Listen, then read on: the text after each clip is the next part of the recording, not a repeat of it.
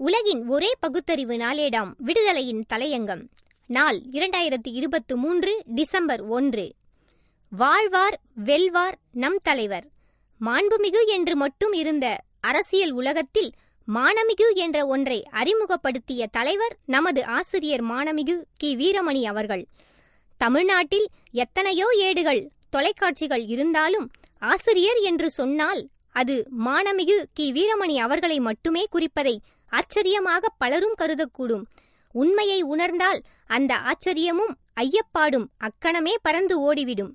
மக்களுக்கு அன்றாடம் அறிவு பாடம் நடத்தி வரும் எண்பத்தி ஒன்பது ஆண்டு காலமாக ஏறுநடை போட்டு வரும் விடுதலை நாளேட்டின் ஆசிரியராக அறுபத்தோரு ஆண்டுகளாக பரிணமிக்கும் உலக சாதனையாளர் இவரல்லாமல் வேறு யார்?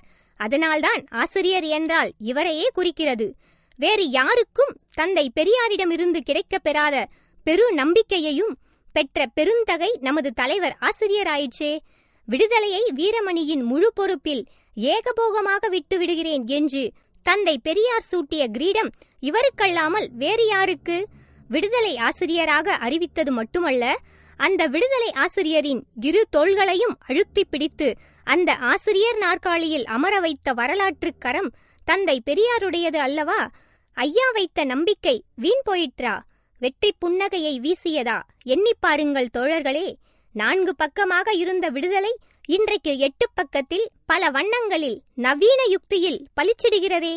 சென்னையில் மட்டும் வெளிவந்த அந்த சமூக புரட்சி போர்வால் திருச்சியிலும் இரண்டாம் பதிப்பாக வெளிவருகிறது. சாதாரணமா?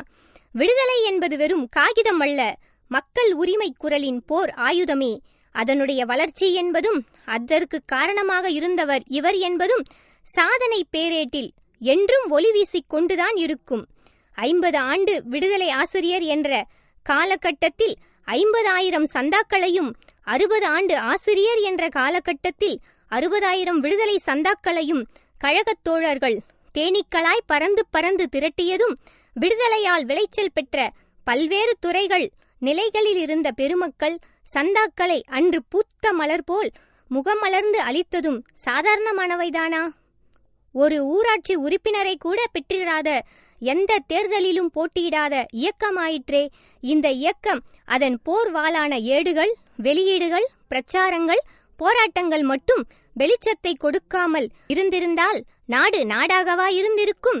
காடாகத்தானே இருள் மண்டி இருக்கும் எத்தனை எத்தனை நூல்கள் வெளியீடு? ஒவ்வொரு பிரச்சனைக்கும் நாடு தழுவிய தொடர் பயணம். என்பது எல்லாம் வீண் போகவில்லை. இந்திய துணைக்கண்டத்திலேயே தனித்தன்மையுடன் தலை தூக்கி நிற்கிறது தமிழ்நாடு என்றால் என்ன காரணம்? இந்த கருஞ்சட்டை இராணுவ பட்டாளத்தின் பருவம் பாரா பெரும் பணிதானே. சங் பரிவாரங்கள் தங்களின் சக்கர ஆயுதங்களை ஏவிய போதும் ரத கஜ துர பதாதிகளை அணிவகுத்து நிறுத்திய போதும் அந்த பருப்பு பெரியார் மண்ணில் வேகாது என்பதை வார்த்தையால் அல்ல நடைமுறையில் நிலைநிறுத்தி இருக்கிறோமே இதற்கு அடிப்படை தந்தை பெரியாருக்கு பிறகும் அன்னை மணியம்மையாருக்கு பிறகும் அவர்களால் அடையாளம் காட்டப்பட்ட மானமிகு ஆசிரியர் அவர்களின் வழிகாட்டுதலும் தலைமையேற்பும் தானே. தந்தை பெரியார் மறைந்த நிலையில் திருச்சியில் கூடிய திராவிடர் கழக பொதுக்குழுவில் அன்னை மணியம்மையார் தலைமையில் நாம் ஏற்றுக்கொண்ட அந்த உறுதிமொழியை ஒரு கணம் நினைவூட்டிப் பார்ப்போம். தந்தை பெரியார் விட்டுச் சென்ற பணிகளை அவர் போட்டுத் தந்த பாதையில் எவ்வித சபலங்களுக்கும் ஆளாகாமல் வென்று முடிப்போம். என்று உறுதிமொழி எடுத்ததோடு அதில் எல் மூக்கு முனை அளவுக்கும் பிறழாமல் நடைபோட்டு வருவதால்தான் கழகம் தலைநிமிர்ந்து தடுப்பரணாகவும் தமிழர்களுக்கு வலுவோடு ஓங்கி நிற்கிறது. இன்றைக்கு தமிழ்நாட்டில் அறுபத்தொன்பது விழுக்காடு இடஒதுக்கீடு அரசியலமைப்பு சட்டம் ஒன்பதாவது அட்டவணை பாதுகாப்போடு ஒளிர் விடுவதற்கும் அகில இந்திய அளவில் பிற்படுத்தப்பட்டோருக்கு ஒன்றிய அரசு துறைகளில் இடஒதுக்கீடு கிடைப்பதற்கும் ஆணிவேராக இருந்த தலைவர் அல்லவா? நமது தகைசால் தமிழர் தலைவர் தந்தை பெரியார் காலத்திலும் அன்னை மணியம்மையார் காலகட்டத்திலும் நமது அறக்கட்டளை சார்பில் தொடங்கப்பட்ட கல்வி நிறுவனங்கள் இன்றைக்கு விண்ணை தொட்டுள்ளனவே பல்கலைக்கழகம் அளவுக்கு வளர்ந்துள்ளனவே. அதற்கு யார் காரணம்?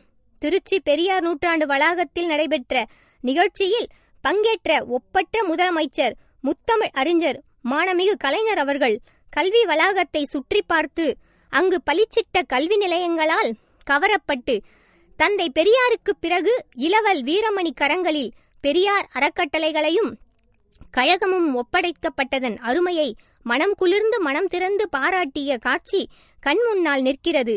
சமூக நீதி காவலர் மாண்புமிகு வி. பி. சிங் அவர்கள் வீரமணியை பார்க்கும் பொழுதெல்லாம் சமூக நீதி உணர்ச்சியை பெறுகிறேன் என்றாரே. ஒரு கணம் எண்ணிப் பார்ப்போம். நம் அணுக்கள் எல்லாம் சிலிர்க்கின்றனவே. கழக அமைப்பிலும் எத்தனை எத்தனை அணிகள் கழக பொறுப்பாளர்கள் திறன்பட செயல்பட எத்தனை எத்தனை மாவட்டங்கள் உருவாக்கம். அடுக்கிக் கொண்டே போகலாம். இன்றைய மதவாத அதிகாரம் தலைக்கு தூக்கி நிற்கும் காலகட்டத்தில் தமிழர் தலைவரின் பங்களிப்பு முக்கியமானது. மதவாத அரசியல் நோய்க்கு சரியான அறுவை சிகிச்சை தந்தை பெரியார் தத்துவம் என்பது வட இந்தியாவிலும் பரவ ஆரம்பித்துவிட்டது. அது மேலும் பரவ வேண்டிய அவசியமான காலகட்டம். அதற்கு நமது தலைவர் ஆசிரியர் பணியும் பங்களிப்பும் தேவை.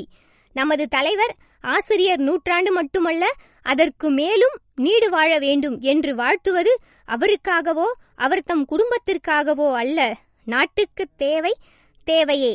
வாழ்க தகைசால் தமிழர்.